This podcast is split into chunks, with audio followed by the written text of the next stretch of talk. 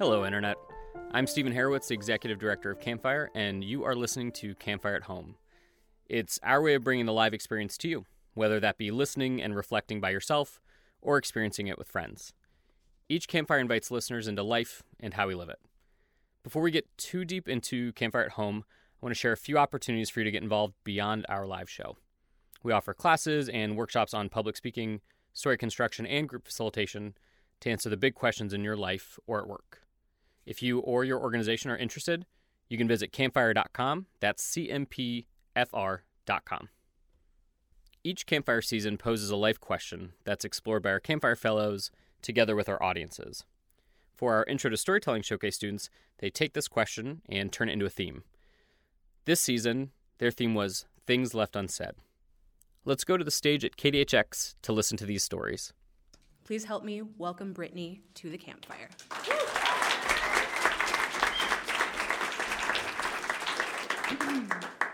Hello. So, my story starts um, the summer after my senior year of high school. I'm 18 years old and just two weeks from shipping off to college. I am the second of four children in my family and the youngest girl, which meant that my mom was about to be in a house full of boys. So, to commemorate this, me and her take a road trip from St. Joseph, Illinois, down to Destin, Florida. Now, me and my mom, we look a lot alike. We have a similar build, similar height, same dirty blonde hair. Um, when we go out, people know that we're mother and daughter. And at this point in our lives, we are very close. Um, we're buddies. Not the type of buddies where she would buy me alcohol, but the type of relationship that you want for a mother and daughter. And so we go down to Destin and we do nothing but beach for four days. We would wake up each morning, get some breakfast, take our towels, and just go lay in the sand. And I, at this point, am in very focused on getting the perfect profile picture for freshman year, um, while my mom is very focused on kind of absorbing uh, the last bits of my childhood, really. And I can remember at this point just feeling like life is very easy. I've got this exciting thing ahead of me, and kind of like the world is just as it should be. And so on our last night in Destin, me and my mom are hanging out at the house um, that we're staying at. There's a sectional couch, and we're kind of just sprawled out on it, looking at magazines and watching TV. We've got the windows open, um, just kind of hanging out and talking on and off. And our conversation kind of comes to a lull. And in that lull, I feel like a heaviness in the room, kind of uh, like a like a vibe or just almost like there's something unspoken. It's, it's something I've never felt before. And so I follow my instinct and I ask my mom if there's anything that she wants to tell me. And she looks at me very confused and says no. And I say, okay, and just kind of go about my evening um, very unsuspected. So the next morning, um, I'm up before her and I'm sitting at the table eating breakfast, um, getting ready, and she comes downstairs and sits down with me. And she doesn't make any type of small talk or like ask how I'm doing, but she kind of jumps into, Brittany, there's something I have to tell you. And so I say, okay, still very oblivious of the situation. And she looks at me and tells me that she's been cheating on my father and that she's in love with somebody else. And when I say that I did not see this coming, I really did not see this coming.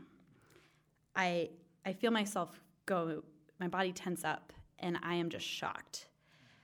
I'm filled with questions, and a lot of them come from a practical place, right? Like, who is he? How long has this been going on? Are you going to leave my dad? But then a lot of questions are coming from an emotional place, and all the emotions building up inside of me. I'm feeling hurt. I'm feeling betrayed. I'm feeling like me and my family are not enough for her. The idea that my family, that my parents had interest in a relationship outside of our family was not even on my radar. And I felt very much like this is something that happens to other families, but not to mine. Me and my mom drive the entire 13 hours home in silence. And when we get home, the silence continues. We don't tell my dad, we don't tell my brothers, and I tell no one. I sit with this secret in the front of my mind, but trying to act like nothing's going on so that no one will suspect anything. And so, as time always does, it continued on. The world kept turning. And in another week, I was off to college. Um, my parents both took me. I went to the University of Illinois. Um, they moved me in. We meet my roommate Maria, and they say their goodbyes. And I had never felt so good to have that freedom. And over the next few weeks, as I'm kind of trying to adjust to this new sense of adulthood and what college is all about, I can't help but have my mind tied up with what's going on at home. So, my dad, my mom has asked my dad for a divorce, but she won't tell him why. My two little brothers are calling me a lot. They're 10 and 12 at this point, and they're just trying to kind of understand what's going on. And I'm watching my dad walk around in this confusion, trying to piece everything together, knowing that he doesn't have all the information. And I don't feel that I'm at liberty to share the information through some sense of loyalty, or I'm not sure. Um, but beyond that, I don't want to. This isn't my secret, and I don't feel like I should have to do the dirty work to tell. I don't want to have to answer the questions that I'm still trying to figure out for myself. And so, me and my mom go through a really rough patch. I'm really angry with her. It becomes apparent to me that the home that I left doesn't exist anymore Like, the physical building is still there, but the family inside is forever changed. And I feel a real loss at not ever being able to go visit that sanctuary that I used to have. Um, and I blame her for it. So I kind of deal with this by being angry. Um, I plead with her to end the relationship with her boyfriend, and she refuses. I uh, act like I'm busy on parents' weekends, so I don't have to see her. I um, change her name in my cell phone from mom to Brenda, which she sees at some point and she's not very happy about. Um, but I, am really mad and I, I'm carrying this thing around that I'm totally not okay with. Uh, and then there's one interaction that really takes me to my limit. Um, my dad comes to visit me. And so my dad, he's a quiet guy, but a super involved father, like really great. Um, always interested in what's going on in my life. Always happy to help you if you need anything. And so he just comes for a day visit, and um, we go on a walk uh, to a coffee shop. And I'm really nervous because, again, I'm carrying around this information about an affair that he doesn't know. And so he's talking to me and kind of telling me how things are going at home from his perspective. Um, and he's telling me, like, my mom has moved out at this point, but they still see each other all the time because they're taking care of my little brothers. And he's kind of recalling situations for over the last week or so that are really positive. Um, just holding on to a lot of hope that this is just a phase, they're going to get through this, they're going to be stronger than ever. And listening to him, I'm I'm hearing this and knowing that he doesn't have all the information and that there's this secret.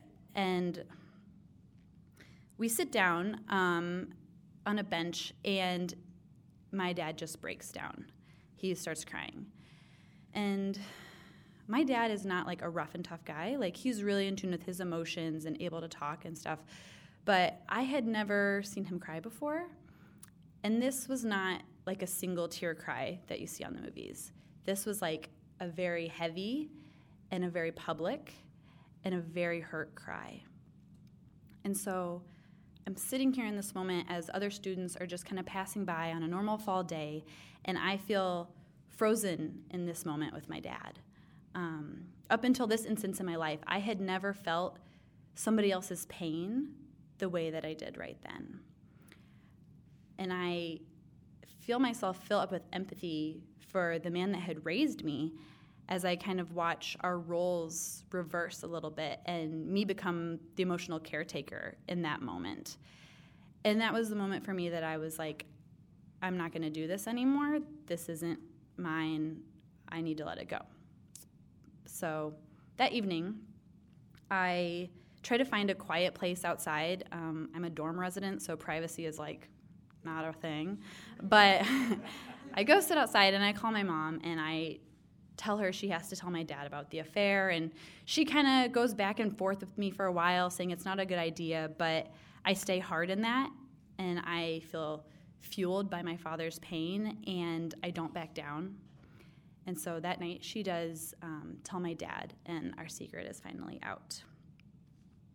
And so this whole situation took a lot of healing, which took a lot of time. I was angry at my mom for a really long time, um, but I also still love my mom, and I wanted to have a relationship with her even though she had messed up. I felt very stuck between this point of wanting to punish her for what she had done and how it had changed our family, and still just wanting to be like we were, really close. And there was one conversation that I had um, with my grandma actually that kind of changed everything for me. Me and her were on the phone one day just talking about the situation, and she told me point blank that I needed to forgive my mom. She kind of went on to explain that holding on to this and trying to hurt my mom with it was hurting her, yes, but really it was hurting me. That I needed to let go of some of this pain and move forward, not for my mom, but to do it for me, to free myself of what was holding me back. And I'll honestly be forever grateful for that conversation because in the moment I was able to take that advice and we have moved forward. And it gave me a different perspective on things um, that people are people, and parents are people, and people are messy. Thank you.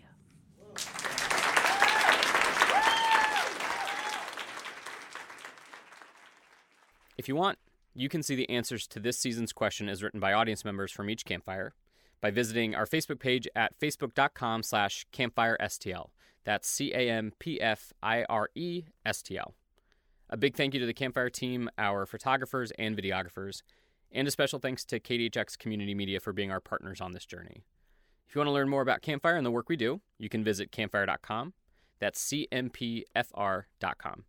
And if you like what you heard, please leave a review on iTunes or wherever you find your podcasts because it really helps. Until next time.